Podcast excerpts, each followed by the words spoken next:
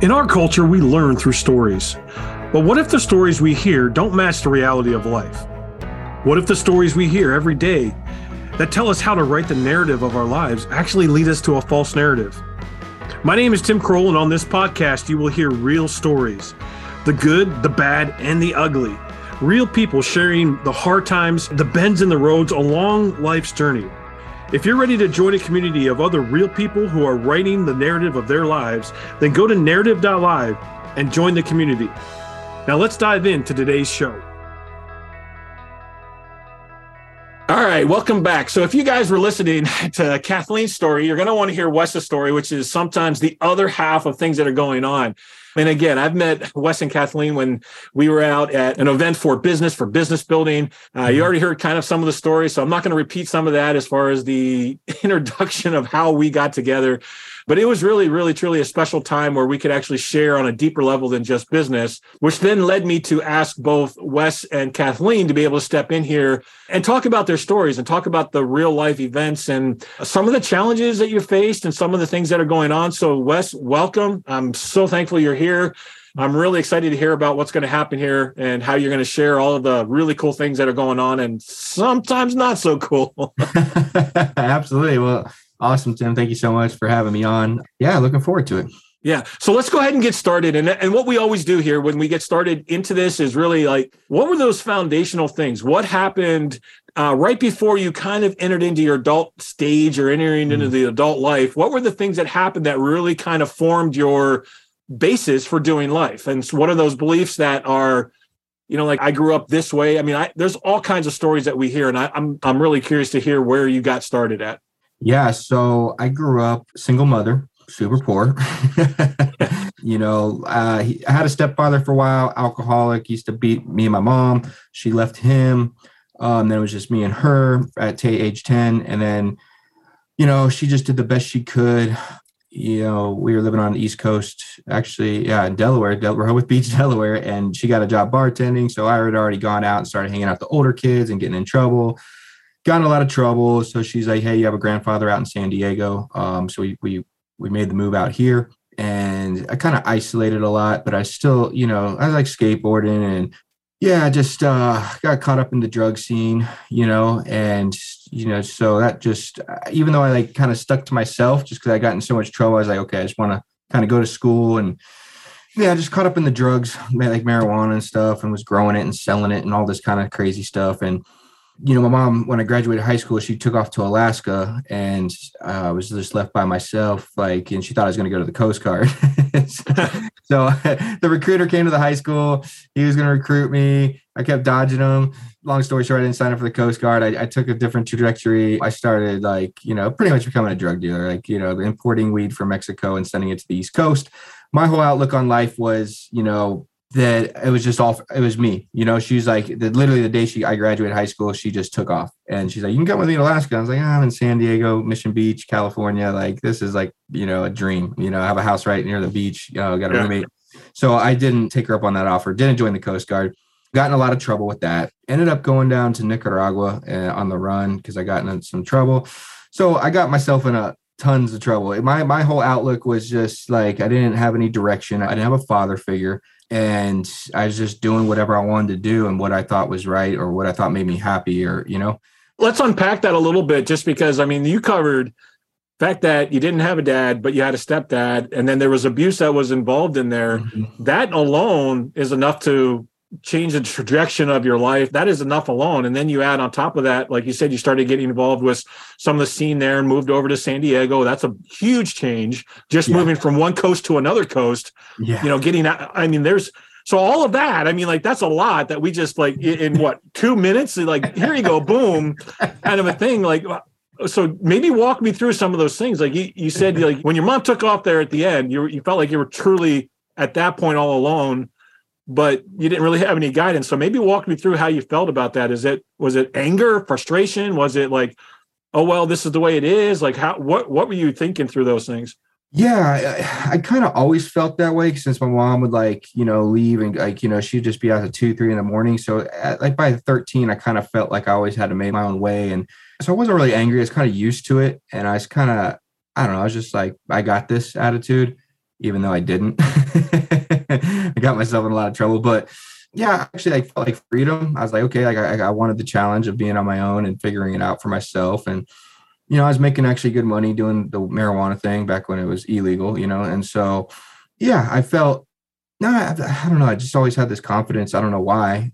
I mean, I guess when I got in the trouble and I actually went down to Nicaragua on the run from the government, I got caught at the border bringing people across the border and I didn't sign. Actually, rewind. I actually did end up. So I was by myself trying to figure it out. Nothing was working. So I ended up joining the Coast Guard Reserve. was that like an escape there? Is that what that was? Is yeah, I was like, nothing was working. So, like I said, no direction, nothing. I was trying a little bit of this, a little bit of that, try to work some jobs here, try to do the weed thing, and it just nothing was working. And so I was like, you know what? Let me go knock on Uncle Sam's door and let me let me sign up for this Coast Guard thing, and, and maybe this will give me a better trajectory. That was like 21, 22. And so I did went to boot camp and I actually felt like for the first time like a like like a part of something, you know, yeah. like big, bigger than myself, like the camaraderie, like you know, like we went to I went to boot camp and then right afterwards I went to A school and just the whole thing was like awesome. I actually like yeah, for the first time like I felt like you know a part of something and it was really cool. So yeah, it was great. But I, what happened was I still had like a drug and alcohol issue, you know. So as soon as I got some more money, and then I had a job, you know, and then I came back to San Diego. I, I, married this Italian girl at one time, so I got like extra money for like basic basic housing allowance and so I was making really good money and, and I came back and instead of like getting an apartment, like I got a van and then, and I don't know why I got a van. So I'm living in the van. I just didn't want to pay rent. I don't know why. I just, I, it was just so expensive in San Diego, but I just was always so against it. Like, I don't know, rebellious spirit. So I ended up going down to Mexico. My friends used to always say I was crazy. Like I've kind of always done my own thing. Like no one's going to tell me what to do. I'm just going to do it and I'll figure it out if it's good or bad. And, but I, so I went down there, I got caught up and pretty much like the cartel and they took my van. They told me i was going to smuggle someone across the border. I was down there for a whole month. I end up coming across the border. They catch me and that's how i got into trouble with the federal government. And so my mom so wait wait wait. So so you are officially so you're in the coast guard right? So, yeah. so you're there right? And then you're yeah. living in the van and yeah. then you go down to mexico while you're in the coast guard and then the cartel you kind of get mixed up with the cartel, whatever that that's probably a whole nother story to unpack by itself. Yeah. But then as you're smuggling this guy back while you're a Coast Guard agent, yeah. Right? That that's yeah. what I'm understanding. And then all of a sudden now you're in trouble with the feds as a Coast Guard representative. Yes. Yeah. So they got me at the border and they got my ID and they're like, man, you're on our side. You know, like, what are you doing? And I was like, I just kept my mouth shut because I didn't wake up that day saying, I'm going to go to Mexico and I'm going to start becoming a illegal alien smuggler. Like just wasn't on the agenda. It was definitely like a duress case, like do this or die. And mm. but the way I was living my life, like I just I still was like, you know, kind of had a criminal mentality. Like I'm not gonna say anything. Plus they have my ID with my mom's house and they said they're gonna go there. So it was like and I was just scared. So when I was at the border, I just kept my mouth shut and I kept my mouth shut the whole time. And then I, you know, then my my attorney was like, "Yeah, we're, we're gonna fight this case. It's a duress case. You were afraid for your life. Yada yada yada." I was like, "Okay," but he kept telling me three to five years. If you lose, you're gonna get three to five years. I'm like, man, I've never even been in trouble my whole life. I'm like, I couldn't like, I'm 21 year old kid. Like, I'm gonna do five years in federal prison. Like, that's like a, you know, that's just scary. So I actually ended up. My mom's boyfriend bailed me out, and I got caught up with the wrong, you know, doing drugs hanging out with this one girl and I just decided to go for it. And so I run and I go to Nicaragua. And I went all the way to Nicaragua and I was down there for a whole year in the poorest country in the Western Hemisphere next to Haiti. They're tied with no money and with nothing. And I end up in this little fishing village.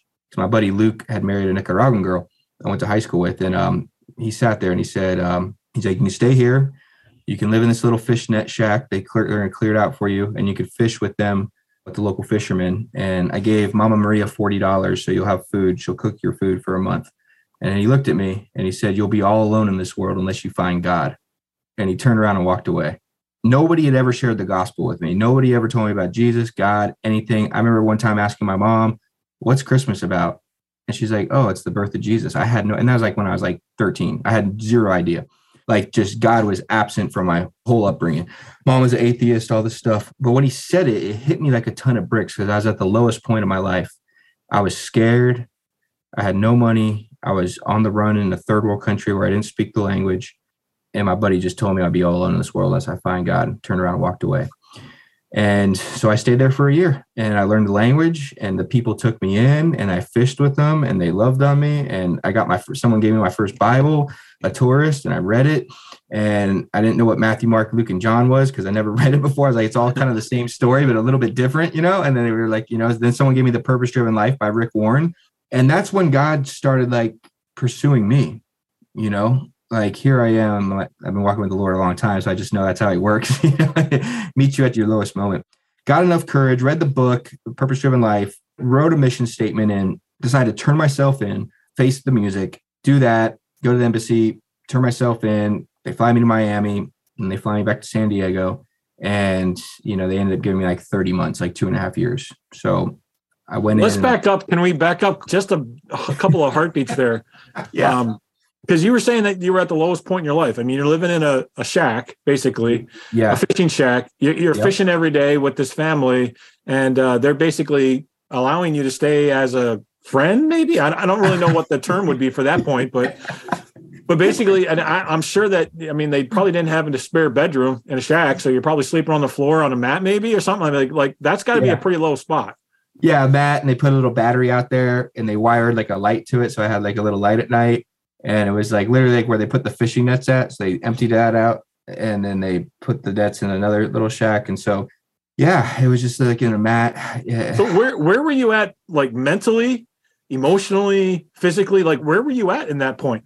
Man, well, I was mentally, I was like just scared and like, what am I doing?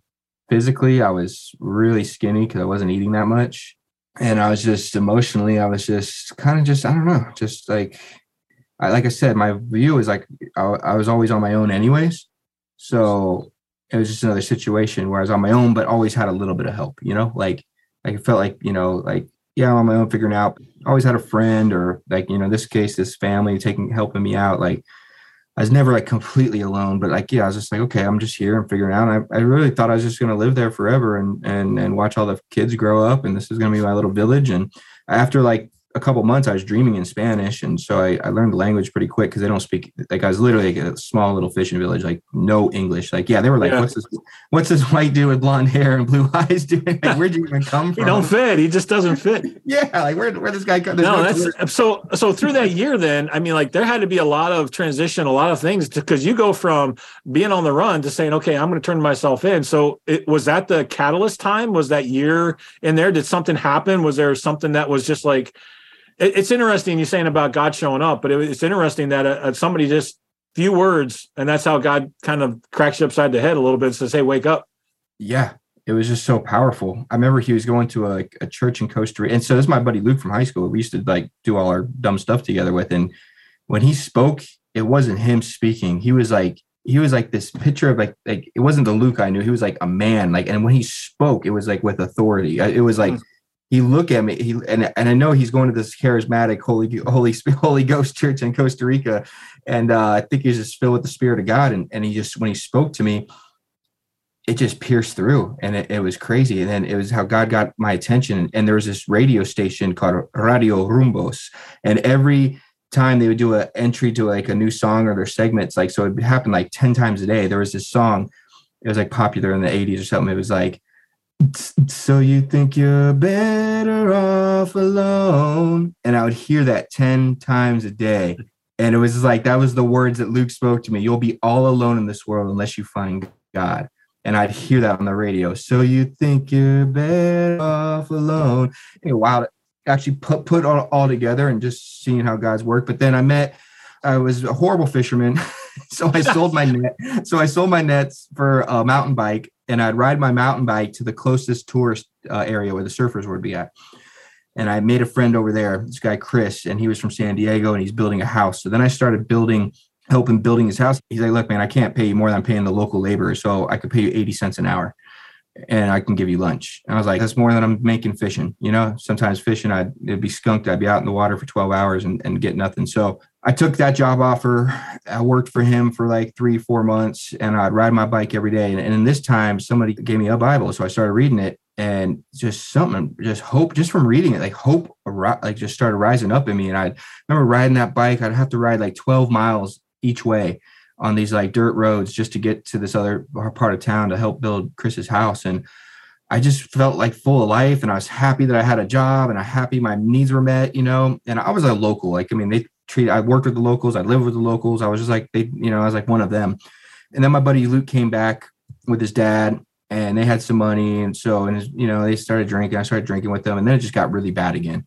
It got mm. really bad again. And I was just like, you know what, this is just not going anywhere for me. I need to turn myself in and, you know, go face the music and just get this part of my life over with. And that was the catalyst was just it started getting really dark again. You know i had all that hope did that scare you? Like when you saw that coming again did that scare you? Was it one of those things where it was like oh i don't want to be back at that spot again is that kind of where you yeah. were at?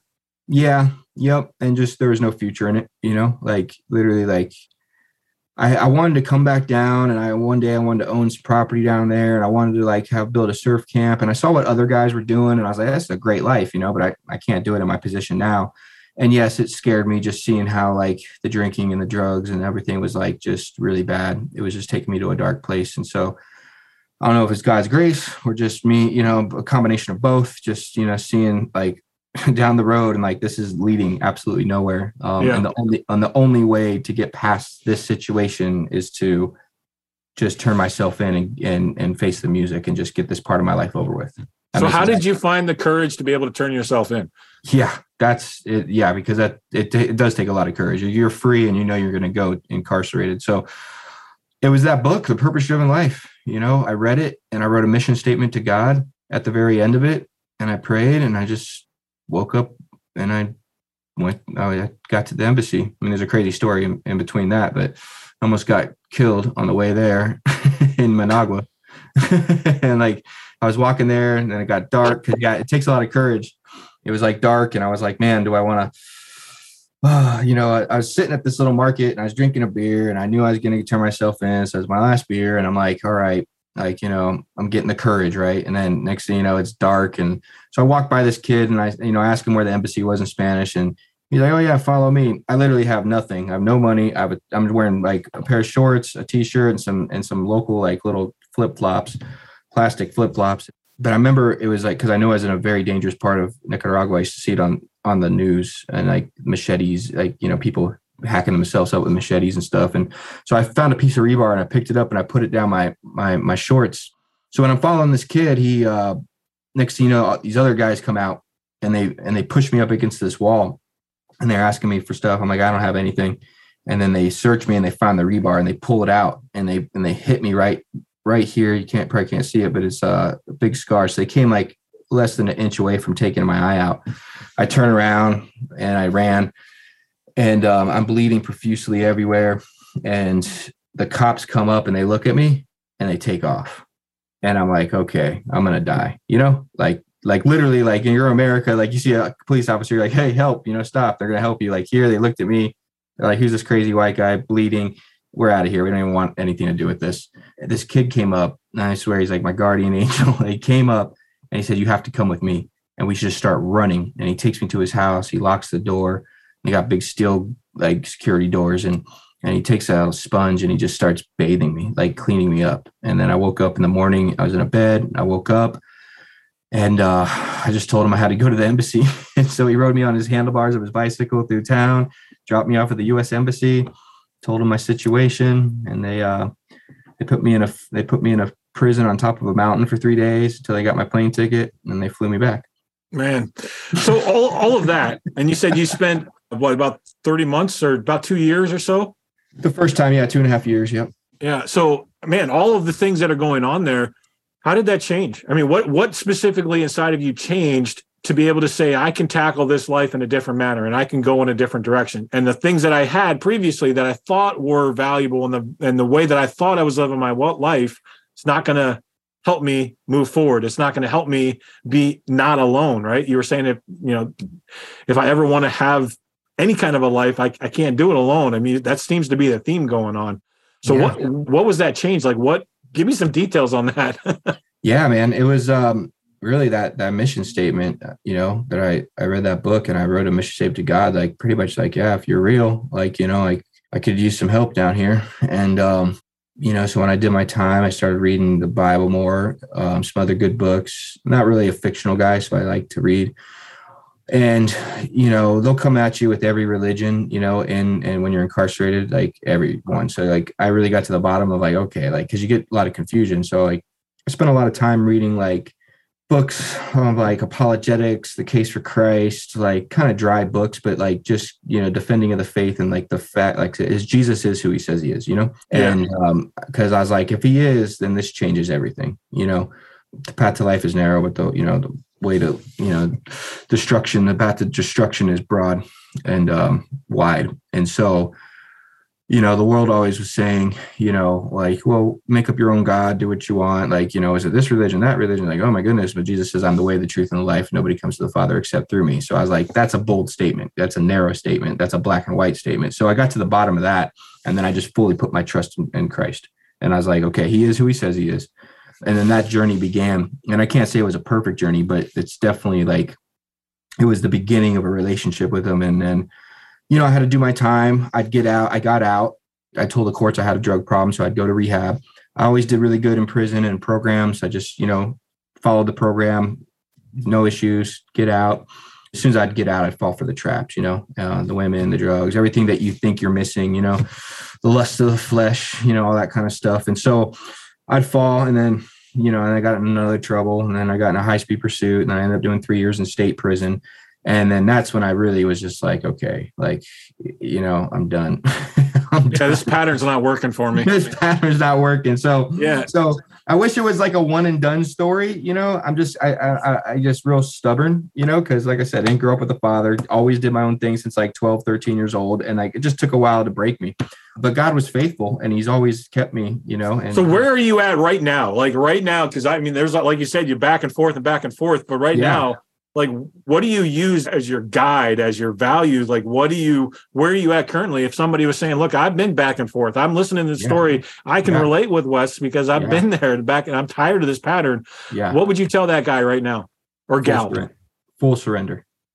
Full surrender to jesus period. Like no ha- no like ah maybe i can get a little bit maybe i could still date the world a little bit or do my own thing a little bit I'd say full surrender. You know, it says you've been bought with the price that your life is not your own anymore. And, and the more it, you know that you would believe in Jesus Christ and that He is who He says He is, and that you know He just wants your whole heart. You know, and and that's that's that was the game changer for me because I was playing with it like it ruined everything to know the knowledge that I knew because I had six years to read and study the Bible and to go back out into the world. It's like I had a grace like to actually experience what the Bible tells you not to do like those parameters that God puts up. Like I always thought like was the, you know, take away my fun, take away my freedom, take away all this stuff. But really those parameters are the parameters where life happens, life and life more abundantly happens because the enemy comes to steal, kill, and destroy. Christ comes to give us life and life more, more abundantly. Well, that happens in the parameters that he set for us because he's a good father. And so when I finally was like, I'm going to surrender all to him and just, I'm not messing around anymore. Like I'm going to go to a ministry school. And I'm because I tried the AA thing and all that kind of stuff. It's like, oh, well, pick your own God and put down the drugs and then sleep with whoever you want. I was like, well, that's not what my Bible says. and that's the stuff that got me in trouble to begin with.